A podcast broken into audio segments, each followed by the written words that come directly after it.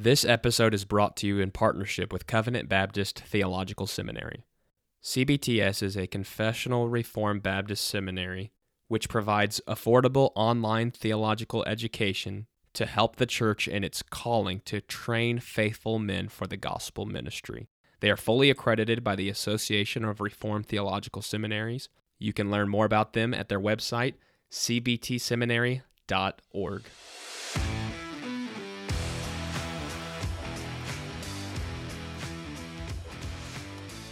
Covenant podcast exists to equip listeners with theological content from a 1689 Baptist perspective. We pray you find this resource edifying, faithful to Scripture, and Christ exalting. Now, let's get started. Welcome to the Covenant Podcast. Jimmy Johnson here with my co host Austin McCormick. Today, for this Reformation special episode, we have a guest and is Pastor Nate Pickowicz. Um, Nate was raised in Gilmanton Ironworks, New Hampshire, and if I get any of these wrongs, you can correct me, Nate. Um, where he now lives with his wife Jessica and two children, Jack and Elizabeth. Nate is the pastor of Harvest Bible Church. He is the author of Reviving New England: The Key to Revitalizing Post-Christian America, as well as Why We're Protestant an introduction to the five solas of the Reformation. He also is the general editor of the American Puritan series. Um, welcome to the Covenant Podcast. Thanks, guys. I appreciate it. Hey, Nate, I'm going to ask the first question today. Uh, this episode will be released on Reformation Day. Can you tell us exactly what happened on October 31st of 1517 and uh, what led Martin Luther to do what he did and uh, what were the effects of some of his actions? Sure. So on October 31st, uh, 1517, that's when we know that Martin Luther nailed his 95 theses to uh, the castle door in Wittenberg, Germany. And uh, really, it was sort of the culmination of a lot of the work that had already been done in his own mind and heart. Uh, he was uh, a, a Roman Catholic monk, and he'd been studying for years. And really, when he began to study the Word of God, and especially uh, Romans 2 4, um, and talking, working through the just, doctrine of justification by faith, uh, really he had kind of had enough of the uh, abuses of the Roman Catholic Church, and so took action. Uh, the the castle Wittenberg, the door was usually the place where they would tack up notices and you know little uh, writings and things for discussion. And so he got up, grabbed his hammer, tacked it up there, and uh, laid it all out for the things he wanted to discuss. And I think initially it was just his desire to to open the dialogue with Rome and to see them address the abuses and address some of the problems that he saw.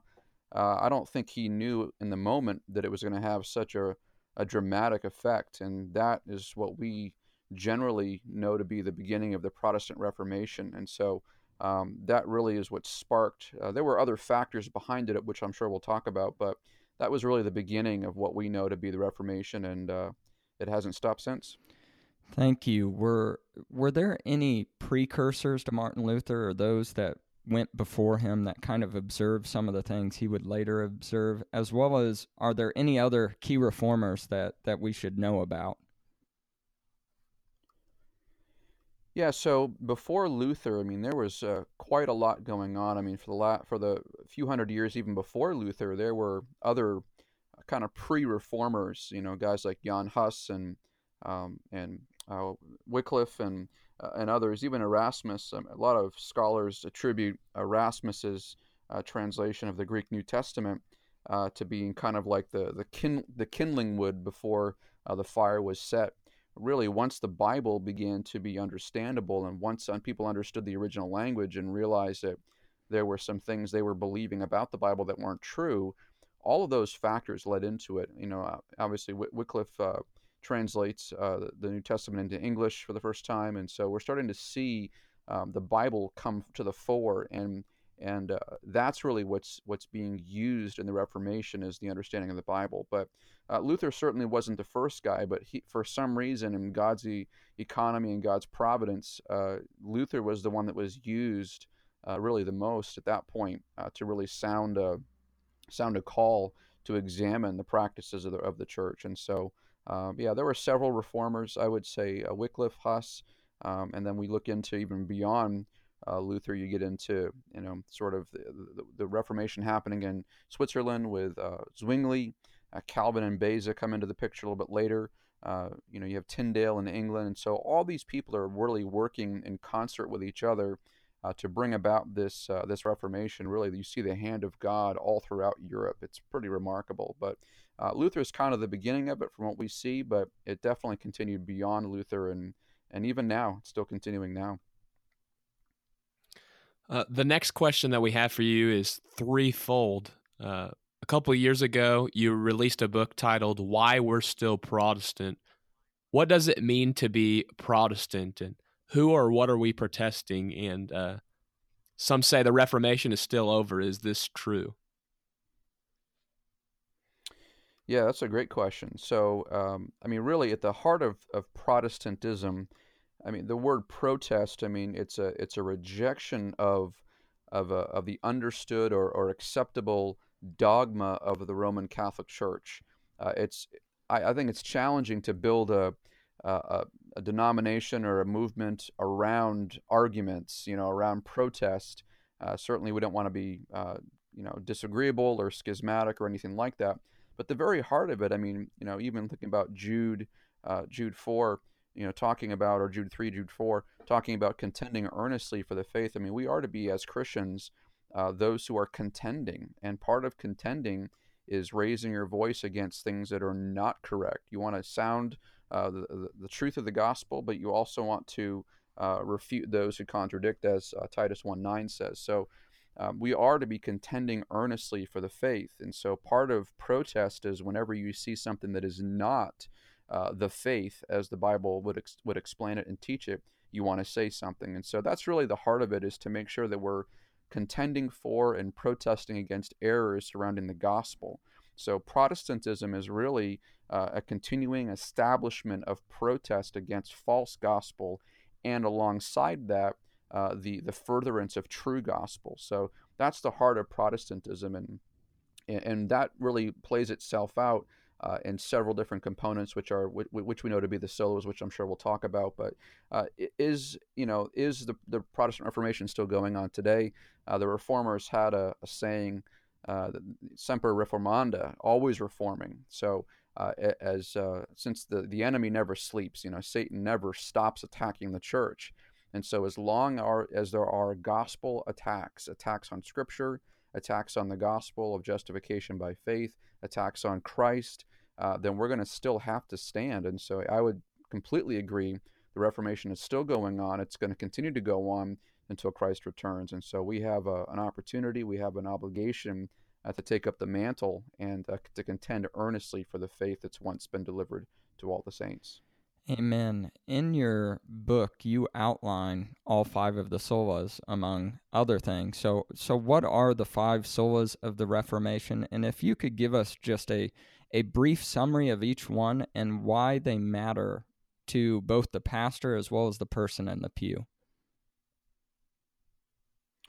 Yeah, so the five solas, uh, you know, there was no council that sat down during the Reformation and said, okay, here's the five solas, and we're going to agree on these. Uh, what we start to see is when you examine just some of the writings of the early reformers, you see these these themes reoccurring over and over and over again. These are really battle cries, and so over the course of, um, as far as I can tell, 15 or 20 years, 30 years, we see these phrases over and over again. We see the, them show up in Luther's writings, we see them showing up in Calvin's writings, um, several of the other reformers as well. But really, when you look at just the, the, the battle cry of the Reformation, uh, you have uh, sola scriptura, which is scripture alone, uh, sola gratia, by grace alone, sola fide, by faith alone, solus Christus, which is in Christ alone, and then soli deo gloria, which is to the glory of God alone.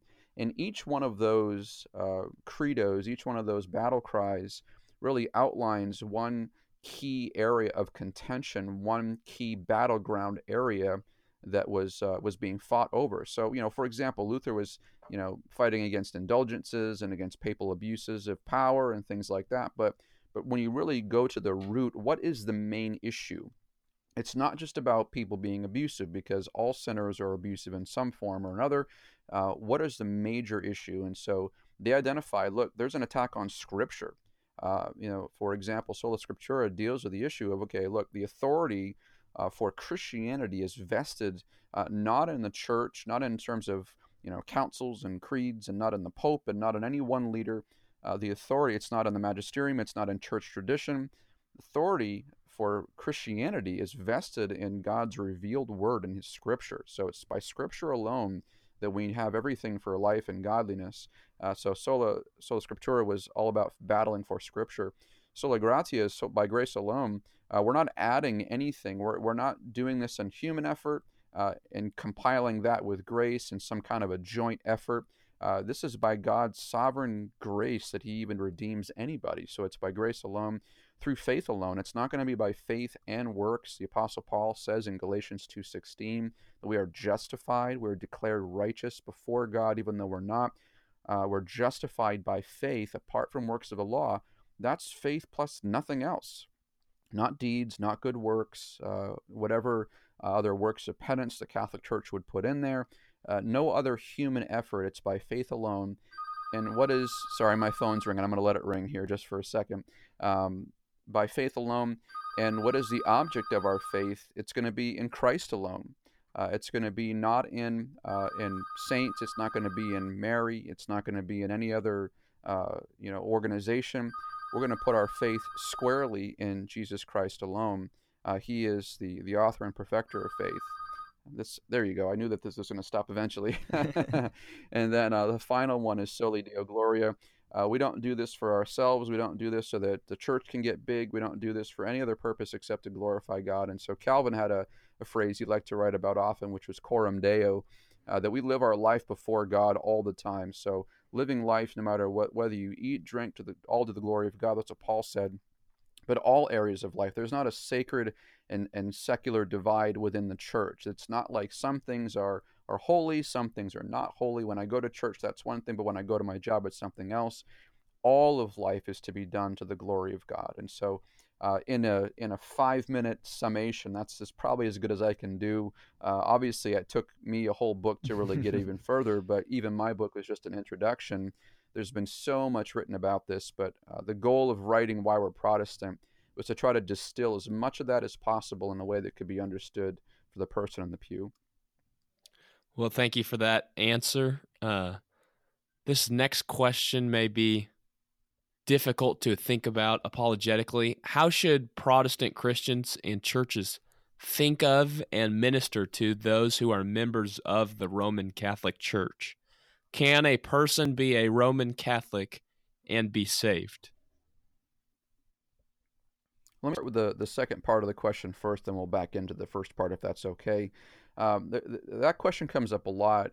Can a person in the Roman Catholic Church be saved? Well, the answer is salvation. If we understand sola gratia, sola fide, if salvation is by the grace of God alone, through faith in Christ alone, then uh, then God is the one who regenerates, and God is the one who redeems, and God is the one who saves. So God can save anyone, anywhere, at any time.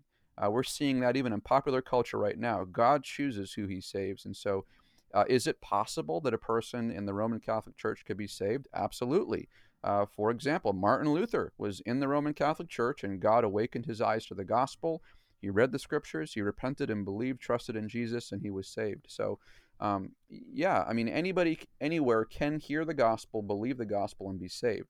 The question is okay, when you're in the Roman Catholic Church and you are born again, say you do understand the gospel, say someone shares it with you, or say even if the priest gets up and he's reading scripture just in the open forum and he happens to read uh, verses of the Bible and you hear this and the eyes of your heart become enlightened and you repent and believe and trust in Christ alone, yeah, you can be saved. But the question I have is okay, well, how long can you stay in that organization? How long can you sit there uh, when uh, when the mass is being uh, performed?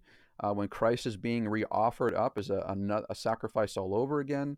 Uh, how long can you stay there while people are bowing to the priest and saying prayers to Mary and prayers to the dead? And how long can you stay? And my contention is, I don't think you can stay very long. Uh, where we are in New England, I'm in New Hampshire. There's a lot of people in our church that came out of Roman Catholicism, and the reason they came out is because once they understood who Christ is, uh, they can't stay. They realize they can't stay, and so they've come out. A lot of our people have come out of Roman Catholicism, and they've come into our church, and now they believe the Bible. They believe the gospel. I do not believe that uh, the Roman Catholic Church um, preaches a saving gospel.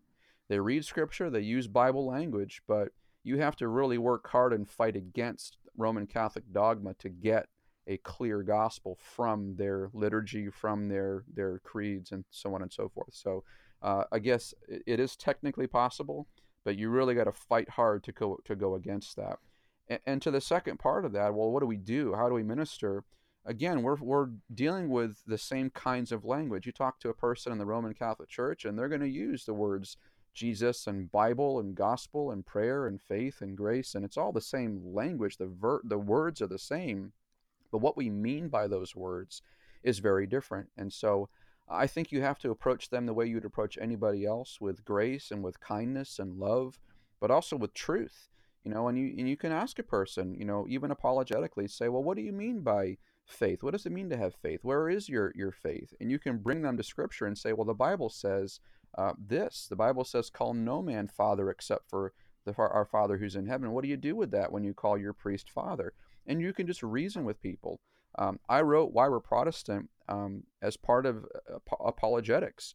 Uh, I've known people who have had this book and they've given it to uh, Catholics who are questioning. And uh, my sincere desire is that in evaluating the arguments, the biblical Christianity uh, versus Roman Catholicism, that in evaluating the arguments biblically, the people would see that what's being taught in the Roman Catholic Church is not what the Bible teaches uh, about salvation, about God, and uh, we would do well to uh, to pay attention to that. So uh, I think we just have to approach them with love, with grace, and kindness, and um, and really work from there.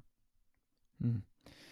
I agree. Um, this one gears more towards pastors in particular. Um, should pastors teach the churches God has set them over about the Reformation, as you did in your book? And if so, what are some suggestions that you have for them going about that task?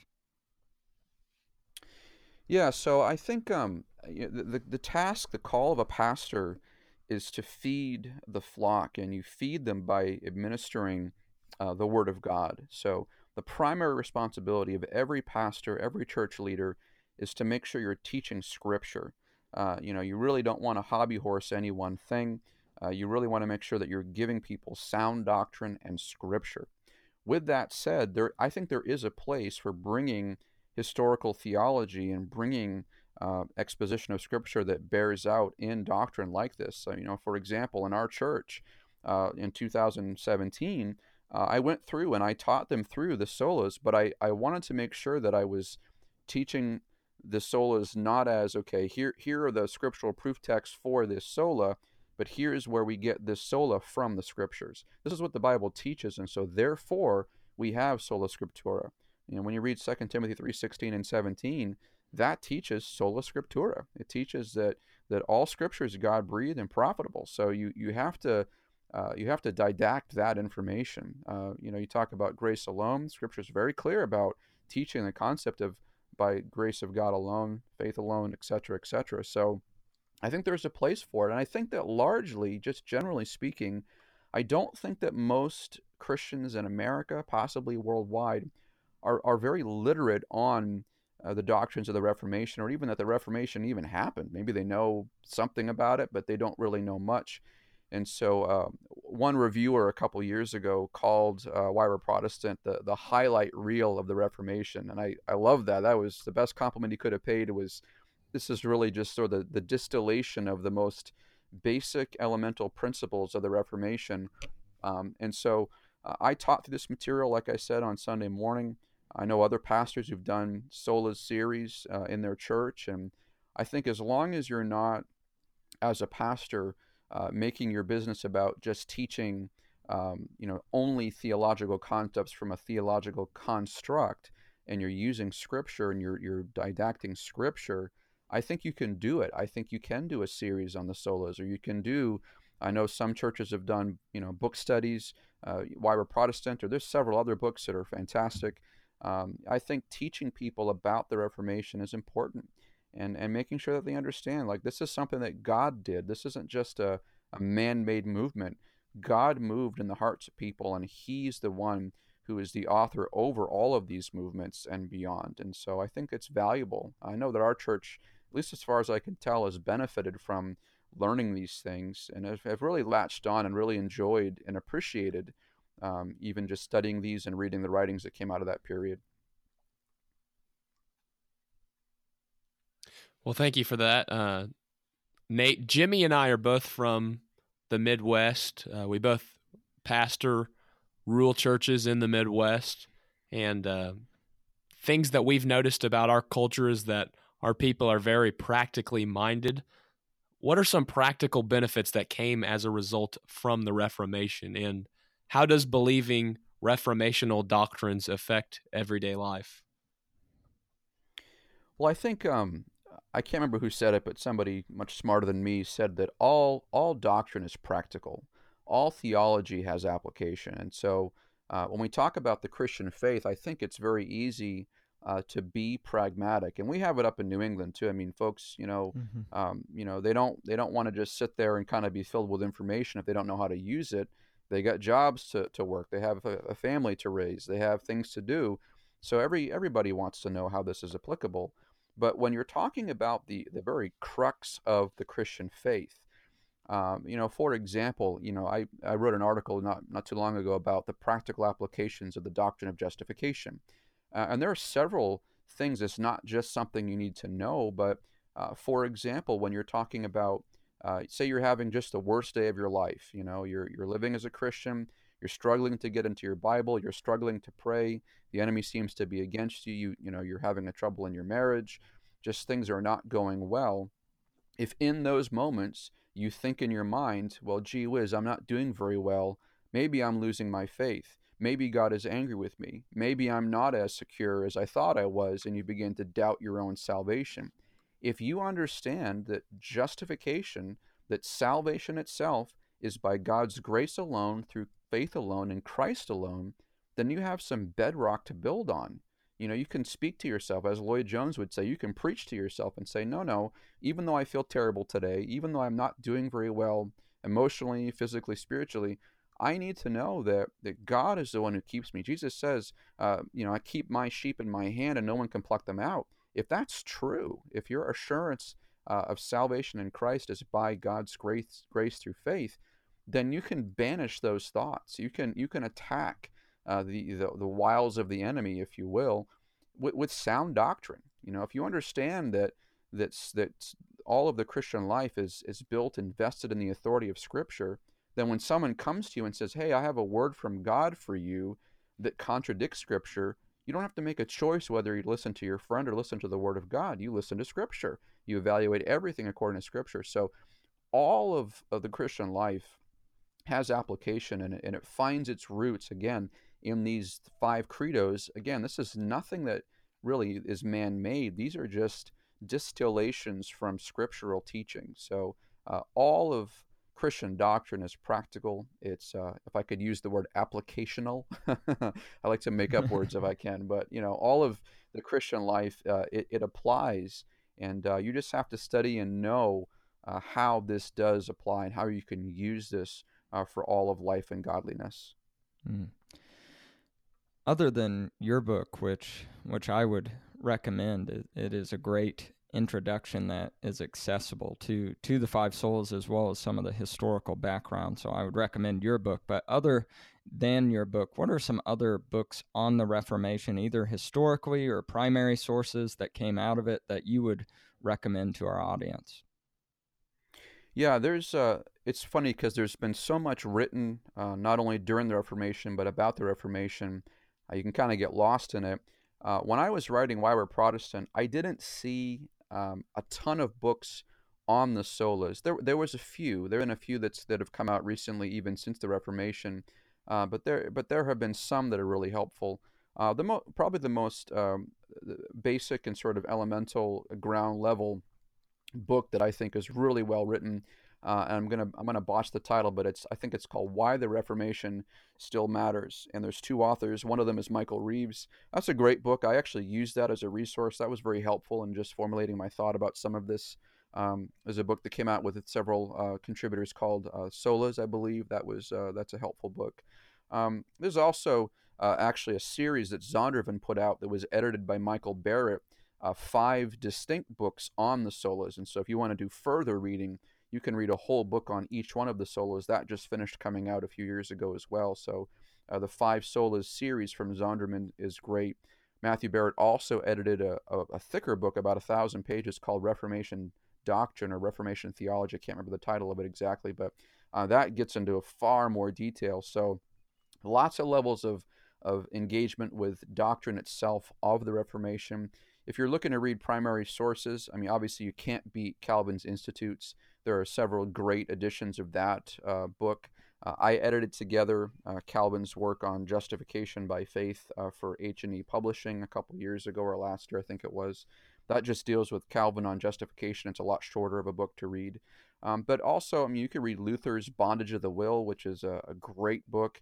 Uh, there's a book he uh, wrote called, or was compiled together called Three Treatises, and that was really his earliest thoughts on pre-Reformation and things like that. So there's so much written by by those men and others uh, that's that's been really helpful. And again, I access a lot of those sort of uh, on a broader spectrum and distilled it into one book. But there's a lot that's really really good to read. Nate, thank you so much for taking the time to record with us today. Oh, it was my pleasure. I had a lot of fun. Thank you guys. For additional content, check out our blog ministry at covenantconfessions.com.